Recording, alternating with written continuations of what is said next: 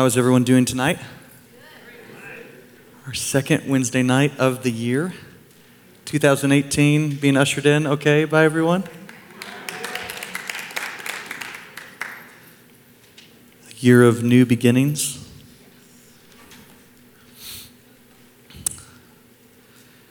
Well, it is my privilege to open up the Word with you guys I love this passage that we're about to go through, John chapter 10. I know it's precious in many of our lives. So grateful to Jesus for sharing this with his disciples and giving this to the leadership of Israel, and that it was recorded, and that we get to see Jesus describing himself as the Good Shepherd.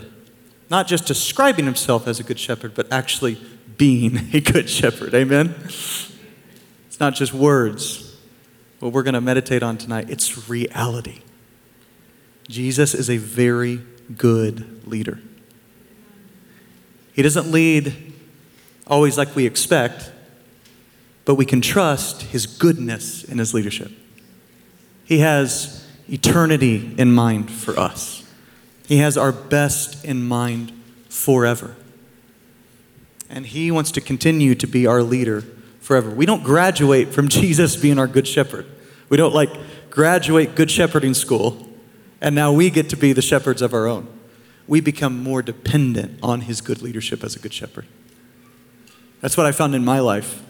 I was just reflecting today in particular on his leadership in my life, his voice in my life, his voice in my wife's life, his voice in our family.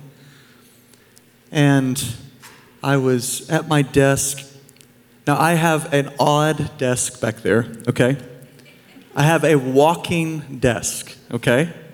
So I stand up when I'm doing my sermons and I am typing, but I have a treadmill and I'm walking the whole time. So when I prepare a sermon, are normally like 30,000 step days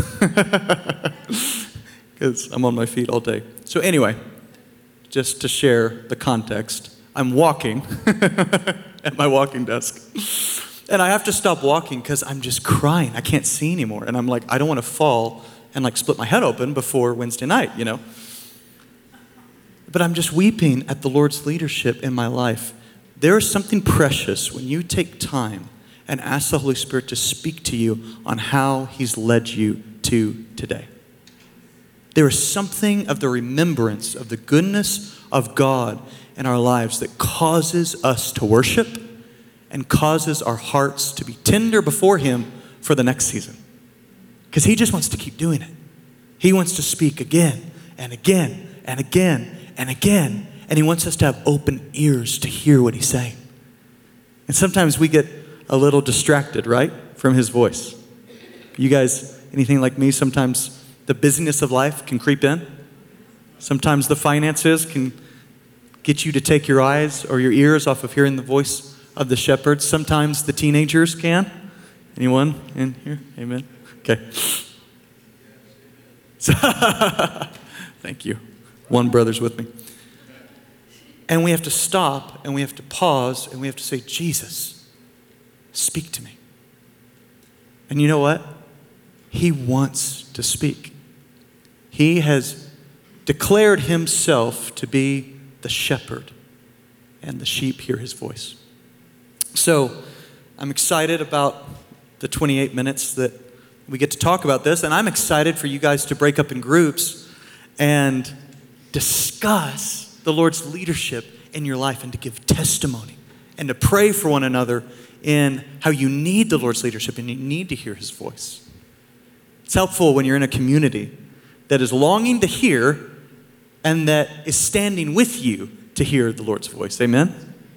Because we are all his flock and the sheep of his pasture. And we all are in the same spot. And we need camaraderie and prayer and support from the church. So, John chapter 10 comes right after John chapter 9. That's astounding, right? Um, but something's happening in John chapter 9. And we're experiencing bad shepherds in John chapter 9.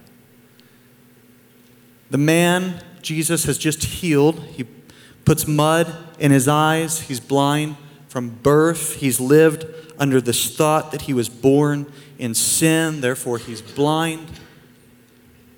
And Jesus comes as the true light of the world. And he opens the man's eyes to declare he is the one who can open the eyes of the spiritually blind as well and cause them to see the light of the world. I love Isaiah chapter 40, 42. Jesus declares himself to be a covenant to his people. He's the one who's going to lead his people into the new covenant to where they can actually keep the covenants that the Lord has told Israel to keep. They'll never be able to do it without Jesus' leadership. They'll never be able to do it without a changed heart. And the Lord says, I'm going to bring that for my people when I return. He says, I'm going to be a covenant to my people, and I'm going to be a light to the Gentiles. So Jesus opens the man's eyes. Jesus goes away. There's an uproar in Jerusalem. The man gets brought before the Sanhedrin, and they just start berating him and, and, and, and accusing him and tearing him down and asking him, Well, how do he heal you? How do he heal you? In unbelief. Call in his parents. His parents are afraid. It's a leadership system that is based on fear. They say anyone who acknowledges Christ, Jesus' leadership, will be excommunicated from the temple. They don't agree that he's the Messiah. The man's a little snarky. He's like, Why do you keep asking me these questions? Do you too want to become his disciples? kind of like that in that man. And and they just you're born in sin and they kick him out of the temple and he finds Jesus or Jesus finds him. And Jesus says, "Do you believe in the Christ? Do you believe in the Messiah?" He says, "Who is he, Lord?" And I'll believe. Jesus says, "I am he." He says, and it says he worships Jesus right there. He acknowledges Jesus' divine authority and his Davidic place as king in Jerusalem and he worships him. And then Jesus says, I have come that the blind might see, and then those who say they can see but don't put their dependence in me for that spiritual sight, they will become blind. And it says, a few Pharisees overhear him at the very end of John 9, and they say, Oh, are we blind too? And they know that Jesus is talking about them. And he says, You would not be. But since you say you can see, and the idea is that they don't come to him for sight, he says, You're blind. And then he goes right into John chapter 10. So he's still in that kind of place where he's speaking to this man, he's speaking to these Pharisees, and he goes right into, I am. Or he says, Truly, truly, I say to you, he who does not enter the sheepfold by the door, but climbs in by another way, that man is a thief and a robber. Verse 2 He who enters by the door is the shepherd of the sheep. Verse 3 of chapter 10. To him the gatekeeper opens, and the sheep hear his voice, and he calls his own sheep by name and leads them out. So we have this contrast of this bad shepherding going on here, and Jesus is going to describe himself as the true shepherd. Now, the backdrop, there's many passages in the Old Testament that describe the, the leadership of Israel as shepherds. But there's a prophecy in Ezekiel 34 where Ezekiel is he is talking about the bad leadership of his day. And he's talking to the leadership that just got overran by Babylon, the Lord said, I have to punish you for your waywardness. And in a foreign land, you're going to return to me in your heart, and then I'll bring you back into the land. And Ezekiel's talking about these leaders who the Lord has punished, and they were the irresponsible shepherds. And Ezekiel 34, he says that they're using the sheep to clothe themselves. They're killing the sheep for their clothing. They're killing the sheep for their food. They're killing the sheep for their wealth and they're not tending the sheep. And then Ezekiel prophesies, but one is coming who will be, and it doesn't say a good shepherd, but will be the shepherd of Israel. And it says, and he will tend the flock, and he will lead them to pasture, and they will know his voice. And over Israel there will be one there will be one shepherd over one flock. And so the fact that Jesus is calling himself the shepherd is he's identifying himself with that messianic hope that Israel was longing for of a true good shepherd. And I actually think it's amazing. In Numbers 27, when Moses is transferring his leadership to Joshua, Moses asks the Lord to raise up for Israel one who will go before them and will lead them and will bring them in and out. And the idea was a shepherd going before a flock, bringing them in and out of pasture. He says, Lest they are sheep without a shepherd. And the very next phrase in Numbers 27 is, Set apart Joshua. Now, Joshua is Jesus' name. Jesus is the Greek, but in the Hebrew, they're both Yeshua. And so Moses praying for a leader in Israel, and the Lord says, Give him Yeshua. And Joshua was that, that type of messianic figure in the Old Testament, but Jesus was the ultimate fulfillment. He was the one who was going to shepherd Israel, and they weren't going to be a sheep without a shepherd any longer. Remember Matthew 9? When Matthew's describing Jesus having compassion on the people, and he said he was moved with compassion as he was preaching in their synagogues, as he was healing the sick, as he was ministering the kingdom of God. And it says he was moved with compassion because the people were sheep without a shepherd. And he was the good shepherd in their midst. So, let's go to verse number three of John 10. That's a little bit of the historical background. Jesus says, in verse 3, he's just said that the thief and the robbers don't enter by the gate, but in verse 3, to him the gatekeeper opens. Oh, I'm sorry, verse 2. Verse 2. But he who enters by the door is the shepherd of the sheep. It says, To him the gatekeeper opens, and the sheep hear his voice. And he calls his own sheep by name, and he leads them out. So let's just take a moment and let's talk about the voice of a shepherd. Now, in Jesus' day, at the end of the day, when the shepherds were bringing the sheep in from the field, normally in the villages and in the towns, there was a communal sheep gate, sheep, or, or, or place where they would hold the sheep. And many shepherds would put their sheep all together. It was also for protection, so that there could be one gatekeeper and they wouldn't have their flock stolen. And in the morning, after the sheep had slept, the different shepherds would come to the entrance of the gate and they would do unique calls for their sheep. And only those sheep who knew the voice of that certain shepherd would come out of the gate. And Jesus says, I am that shepherd who the gatekeeper opens for. I have authority, I have the right to those sheep. And I call them, and they come to me. And a sheep wouldn't listen to the voice of another shepherd. Even if the call was the same, they would recognize the timbre of the voice.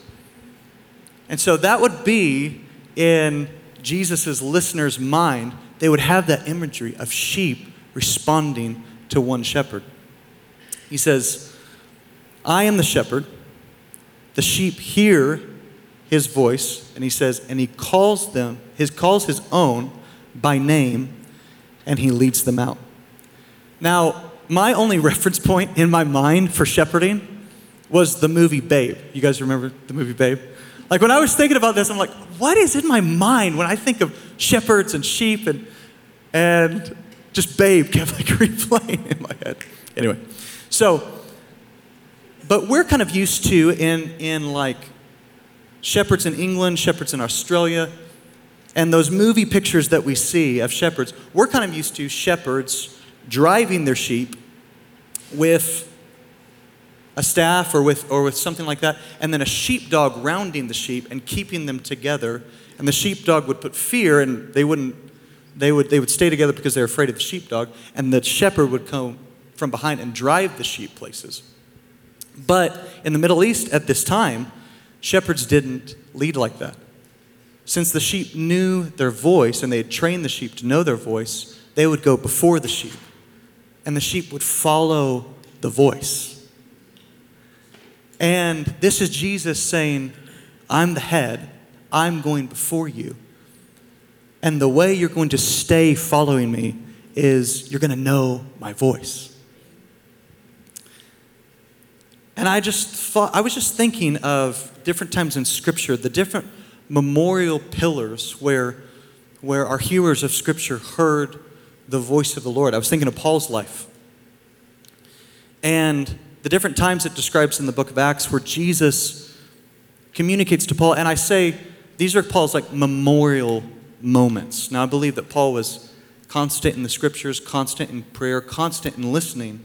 But we see some of the bigger times where the Lord breaks in and either shifts him directionally, shifts him in his ministry, shifts him in his location.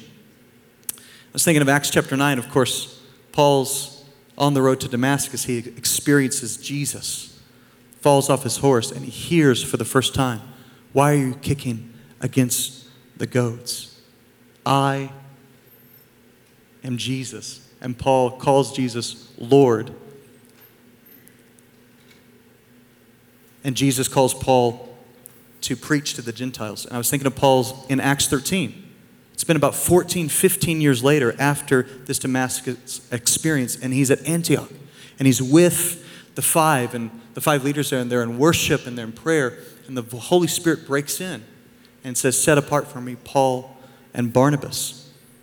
And that since Paul on his missionary journeys. I think of the time in Acts 16 when Paul is trying to enter Asia and preach the gospel. And it said the Spirit would not allow Paul and Barnabas to, or Paul and Silas to go there. And there, you can kind of, you get this sense that it's this wandering time and they're searching for the direction of the Lord. And then Paul has the vision of the man from Macedonia asking him to come to Macedonia and preach the gospel. And Paul is shifted to Philippi. I think of Acts 18 when Paul's in Corinth. And Paul's been persecuted many times now, he's been beaten many times. And he hears the voice of Jesus and he encounters the Lord in Corinth. And the Lord says, Stay in Corinth, for I have many people in this city. And he says, And no one's going to hurt you in this city.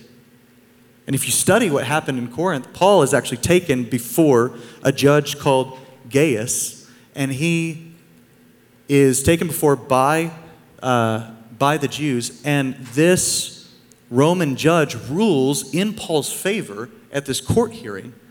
And historically, because of that ruling, Paul would have had protection in that Asian region, region of the Roman province to preach the gospel without persecution. And that's why we see no physical harm come to Paul in Ephesus for years, and he's able to preach the word of the Lord in Ephesus. And it says, from that place, all of Asia heard the word of the Lord.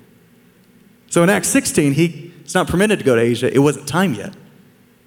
But in Acts 18, he's like, the Lord says, now it's time, and I want all of Asia to hear my voice, and I want you to stay in Corinth because I'm going to orchestrate something to do that. You see Paul in Acts 23 when he's arrested in Jerusalem and he hears the Lord's voice. It actually says the Lord appears to him and says, Be of good cheer, Paul. For as you have testified for me in Jerusalem, so you must bear witness of me in Rome. And this word sustained Paul through years of prison under Felix and Festus. And he knew, I'm going to Rome because I'm going to preach the gospel in Rome. And I think in Paul's mind, he was getting ready to preach the gospel to Caesar because he appealed to Caesar. And he wanted to stand in front of Caesar and say, There's a new king in town. and his name's Jesus. Oh. And I was thinking about in my own life examples of when I've heard the, Lord, the Lord's voice in what I would call memorial moments or pillar moments, very transitional moments in my life.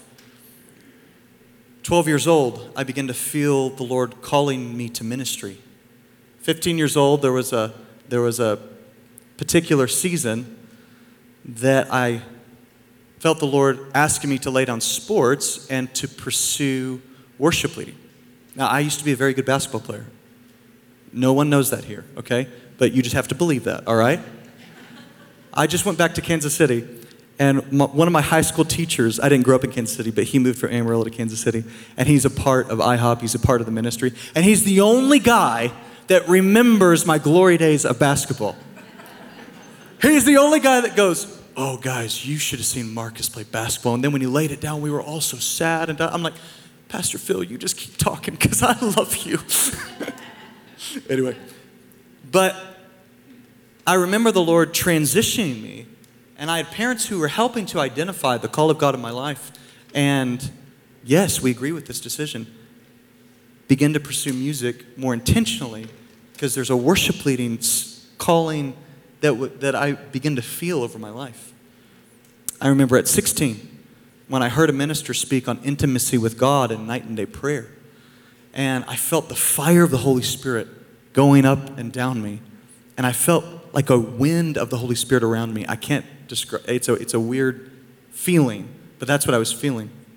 And I was just weeping at the sermon. I responded to an altar call to give my life to 24 7 prayer, night and day prayer, when there was no context to give someone's life to that. IHOP wasn't started, nothing was going on like that. But I was hearing the Lord's voice. I remember at 18 when I was transitioning and I was going, I was graduating high school, and the Lord said, Don't go to music school, but learn how to pray, learn how to fast, and learn how to decipher my word. And that led me to IHOP and the seasons there at IHOP ministry. I remember at 27, after the Lord blessed a certain part of my ministry uh, at IHOP, and the Lord began to speak to me to lay my conference platform ministry that He had given me down and to transition my life to prepare myself to teach and to pastor and to raise up the next generation. I remember I was sitting at a class, I was taking a class on the book of Isaiah, and it was weeks and weeks into the class, and we were at Isaiah chapter 53. And we were studying Jesus going to the cross. And I remember in this sermon, or in this teaching, or in this lesson, the Lord came to me. He came to me a very similar way He came when I was 16 years old, and I felt the fire of the Lord moving on the inside, and I, and I felt the presence of the Lord around me. And the Lord said, Lay down your ministry, give it to this certain person that I was co leading with. He says, Because I have a new season that I want to prepare you for. And I remember in this moment, and I'm feeling that in the class, three things came up uh, in my spirit or in my mind of ways to ask for confirmation. Just three ideas. And I felt the Holy Spirit prompting me pray these three things. And I actually said to the Lord, No, no, no, Lord, I don't need confirmation. I'll, I'll do this. I'll just, I'll just, I'll do this without confirmation. You don't need to do, do that. And I felt this kind of like rebuke from the Lord, like, young man, what I'm bringing you into, you need confirmation for this next season. And so I prayed the three things that I felt in my spirit. I prayed one, that my wife would be okay with it, because some of our finances had been wrapped around this ministry that, that grew around us. And and it was going to be a, a, financial hit for us. I just knew it. And if my wife wasn't okay with this, with our four young children and our mortgage and our da da da da, it would be a bad decision to make, right? You guys agree with me? And I remember I prayed this prayer. It was the weirdest prayer. I said, Lord, let this idea come out of, and I, may, I named a certain friend of mine's mouth. I said, let it come out of Matt Candler's mouth, who's a good friend of mine in Kansas City. Let this idea come out of his mouth about laying down my ministry and let it be unprovoked. I'm not going to mention anything about it. And the third thing I prayed for was a dream.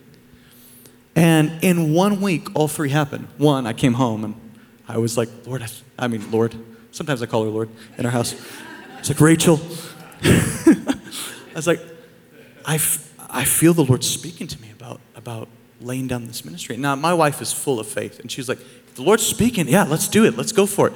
I'm like, really? Like, she's like, we don't need that confirmation. Let's go for it. I was like, no, no, no. Actually, the Lord asked me to, to pray these things. Okay. So a week later, I'm sitting down with my friend Matt Candler, and he goes, Marcus, I've just had this thought for a week. I think the Lord's doing something with you. And I think he's transitioning you out of this, of this uh, conference platform worship leading ministry because he's going to raise you up as a shepherd and as a pastor. And I'm just like, did you just say that? You know? And then that night that Matt spoke those words, I had a dream.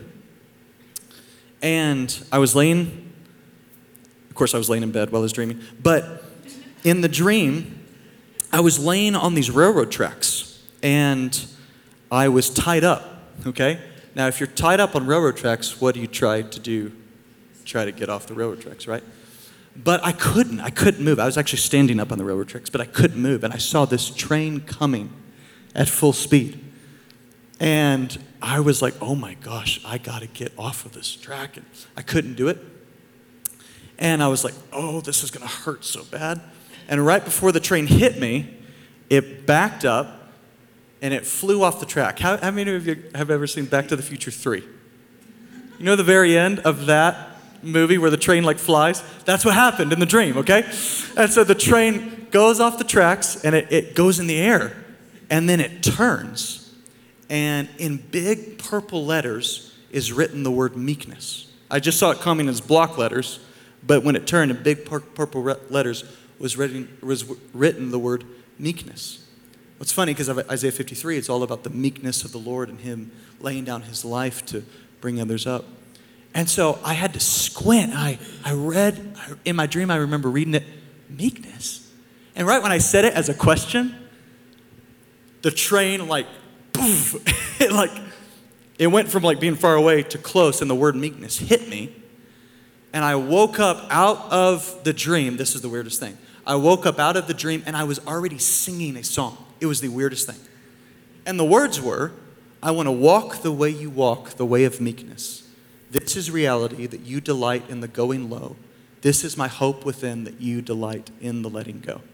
And I, am a songwriter, but I was not writing this song. It was kind of being sung through me by the Holy Spirit. Strangest experience of my life. But I knew, okay, the Lord's speaking to me. And I need to lay this thing down and I need to prepare myself for another season of ministry.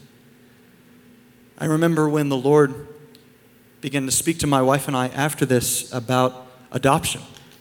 Rachel was, I, I, we had had four children at the time. They were six, five, three, and two. You don't think of adopting when your children are six, five, three, and two, okay? But what but my wife, the Lord was speaking this to her. It is time for us to adopt. Now, we knew from the very beginning of our marriage, we had been married about uh, just uh, a few months, and we had taken a missions trip to South Africa, and we had, uh, we had worked in some of the townships there, uh, ministering in, not working, but we were ministering, and there was a certain orphanage that we visited, and we were doing music ministry and worship and ministering there. And the Lord had put a seed in our heart for adoption back when we had first gotten married. Um, so six years go by, and we had always prayed into that Lord, when's the timing, when's the timing? Well, the Lord was speaking to Rachel, the timing is now. Now, being the man of faith I am, I was like, I don't think so. and I had agreed with a friend of mine to go lead worship at a conference months ago, months ago. And this is, but the conference was getting close, and the Lord was speaking this to Rachel, and she's submitting it to me, and, I, and we're trying, I'm like, I don't know, honey. And so I call my friend and just wanted to get information about the conference. What's the theme of it? How should I start preparing my heart? How should I start praying for it? And he goes, Oh, the theme of the conference is Spirit of Adoption Conference. And I was like, Oh my gosh, this is such a setup. I was like, Did you talk to my wife? Did she tell you to name this conference Spirit of Adoption Conference? Anyway, find myself at the conference, and it was at this conference that the Lord is speaking to me, not just to my wife, but now to me. It's time for you to step out and to adopt. And so we did. We step out. And we, I'm just kind of giving you some of these memorial things of the voice of the Lord in my life. Then we step out to adopt. Again, we have six. We have a six year old, a five year old, a three year old, and a two year old. And they all kind of like have a birthday around the same time. so it's very hard to remember the age of my children, like at one point in the year, but then half a year, like I get it, you know? And so we're just thinking, well, let's two year old and under. That seems the right age for us to adopt. And one of the agencies that uh, what the agency we were working with, one of the orphanage that's, orphanages that they work with in Ethiopia, had these two older twin girls come into one of their orphanages. They were around eight, uh, nine years old. And Rachel gets this email, and right away, she, the Holy Spirit bears witness. These are our daughters. But it's going to change some things because one, they're older. Two, we had to do like some new stuff to prepare for that with the government. Uh, but she submits it to me. She says, Honey, I, I got this email. I think these older girls are who we're supposed to bring in. I think the Lord's shifting us from a younger adoption to an older adoption. And again, I just, I didn't know if I was on board with that. And she says, Well, honey, why don't you pray about it? Now, I'm a leader in a prayer ministry in Kansas City, okay? That's a hard request to like. And so I'm like, I kind of, I, I kind of like roll my eyes in my heart, you know, I'm like, I'll pray about it, you know? like, how many of you have ever done that? Wife said, pray about this, and you're like, I don't want to, but I will. No. And so I begin to pray about it. She says, Do you want to read the, the description of these girls? And I, and I just had this thing, I was like, I actually don't. I want to take this before the Lord before I read this description. And I'm sitting in the service uh, a few days later, and it's a worship service, and I'm worshiping the Lord. I'm just talking to him about this. Lord, what do you want us to do with these girls? Are these our daughters? And as I have my eyes closed, I have three pictures in my mind's eye of two uh, African girls in different stages in their life. And I felt in my heart if one of these pictures looks like the picture that Rachel has seen on the email, I'll know this is you, Lord. Now, I don't think you have to have this type of confirmation to adopt or do foster care or anything like that. So don't put this on you, okay? This is just our journey. And, and but immediately as these pictures are going through my mind, my heart gets tender and I'm just crying before the Lord, saying, Lord, I will do this. I will bring in these older girls into our home. And so it was that day I went home after that service. I said, Rachel, I'd like to read the email. I saw the email, and the first picture I saw in my mind's eye was the picture that was on the email. And I said, Lord, you're speaking to us to bring these girls into our home. These are the ones you've prepared for us. And those are some of the memorials in my life where I go, Lord, you shifted us here, you spoke here. And then the Lord gives you grace to obey his voice. This is the good thing about the Good Shepherd. The Good Shepherd has a Holy Spirit that can get inside of you and help you obey him. Isn't that wonderful? When your emotions don't want to submit, don't want to agree, the Holy Spirit can change your emotions. He can give you a heavenly perspective, He can give you an eternal perspective. But there is a part of us being sheep that we have to know that we're sheep. Okay? Sheep are not intelligent.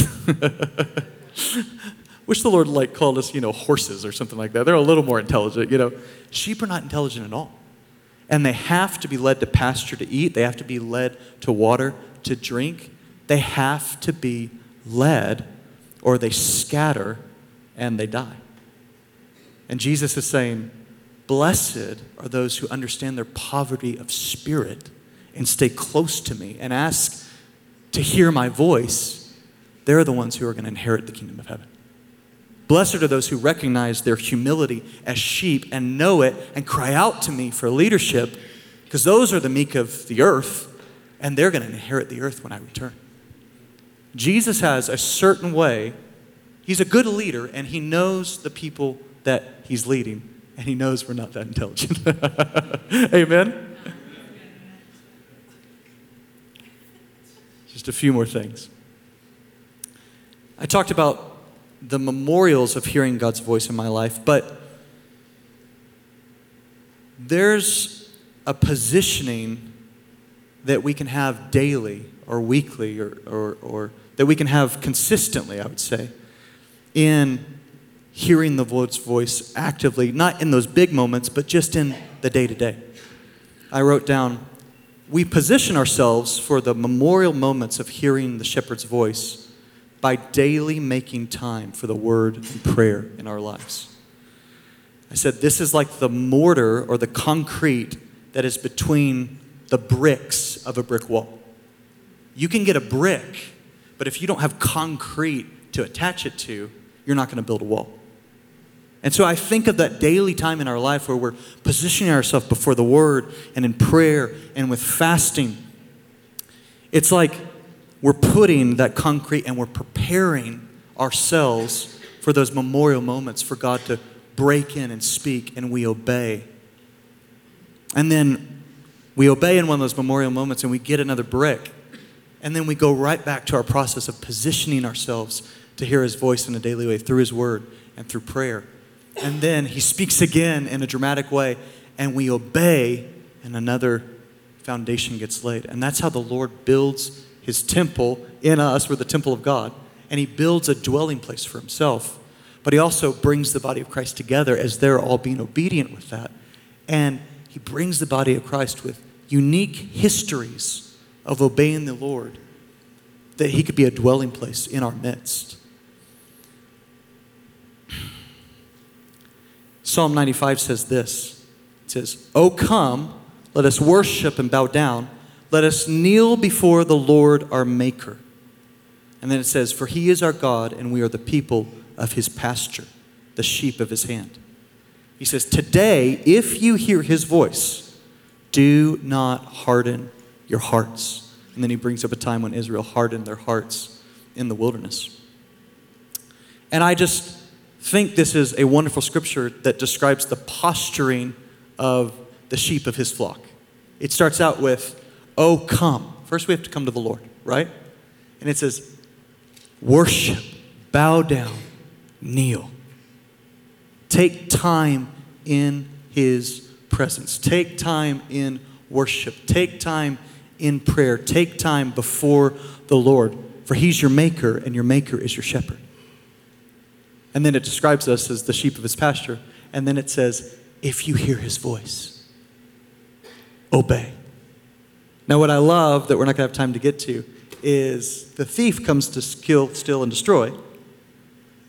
But Jesus, as the Good Shepherd, has come that we could experience life and life more abundantly. Guys, every time I hear the Lord's voice, either from the scriptures in a daily way or those moments where he's breaking in and speaking like a, maybe a directional thing, or, or I could describe the way he sent us to Brazil or the way he sent us here to this church or the, the way we were in Colorado Springs for three years. Every time I hear his voice, I'm filled with joy. I'm filled with life. Every time. I'm in his word. I'm filled with life hearing the voice of the shepherd in the Word of God. He breaks in in a prophetic dream. I'm going, Oh, you have my good in mind. Obeying you here is going to bring me closer to you, and I'm going to experience the life of God. Guys, I've gotten addicted to hearing the voice of the shepherd because the voice of the shepherd brings life. And he's a good shepherd that laid down his life for us. If he did that, for sheep. Think of a shepherd dying for sheep, right? It's just like, that's a hard thought. We would never do that, right? He says, I'm not a hireling. When the thief comes, he said, I didn't run away. I'm the good shepherd that stands and fights. And he ultimately defeated the enemy on the cross by dying for us. But guys, he's a good shepherd, Revelation 7 says, in the midst of the throne of God. Guess where he wants to lead us now? To the throne of his Father.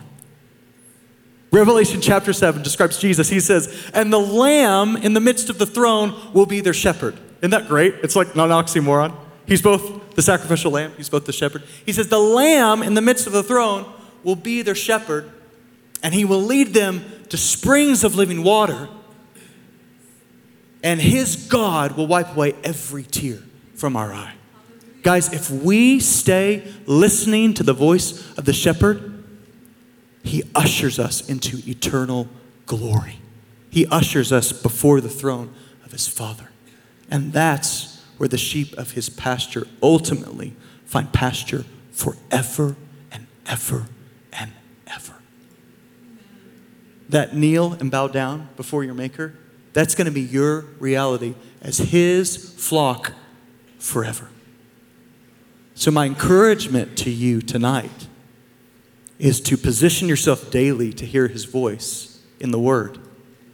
And then when you hear God speaking about those memor- in those memorial times where, where it's either directional, shifts a season, it changes your vocation, it changes your family life, it's disruptive, I encourage you to obey because there's a life in obedience. Amen? Amen. Why don't we pray and then we'll break up into our groups and we'll discuss John 10 together. All right. Lord, I come before you tonight for all those that are here and all those that are listening. For myself, Lord, we just acknowledge you do speak today. We just say that boldly. God speaks, and you are still the shepherd that wants to lead us into pasture by us hearing your voice. Lord, we say, open our ears to your voice. Your voice is described in Revelation 1 like a trumpet.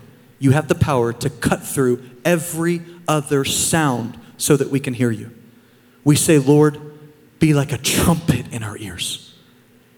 Let us hear you clearly. Your voice is like the sound of rushing waters. You can drown out any other noise. Lord, we say, be the voice of rushing water in our life and drown out the other distractions, drown out the other voices. I pray this over the rock that we would hear your voice and we would follow you as the good shepherd. Right now, I'd intercede for our congregation, I intercede for the people listening to this message. And I say, open our ears in Jesus' name. Enlighten the eyes of our heart in Jesus' name. We say, we want to hear you. We want to hear you. So speak, Lord. Your servant is listening. Speak. Your servant is listening. We love you and we worship you. Amen and amen. Awesome, guys. You were dismissed to go to your groups. Any other instruction, Jim? Awesome. Uh, I, just in dismissal, I want to remind us we have a fast coming up. Mike sent an email about it. We have a fast coming up, and we're actually starting a two week fast starting this next Monday, okay? So pray and ask the Lord how He wants you to fast so that you can hear His voice. And we're going to have a season of fasting. It's going to culminate, uh, our conference is going to be in the middle of it. And we might have a few prayer meetings that we announce where we all gather together and cry out to the Lord together. Amen? All right. Be dismissed. Love you guys.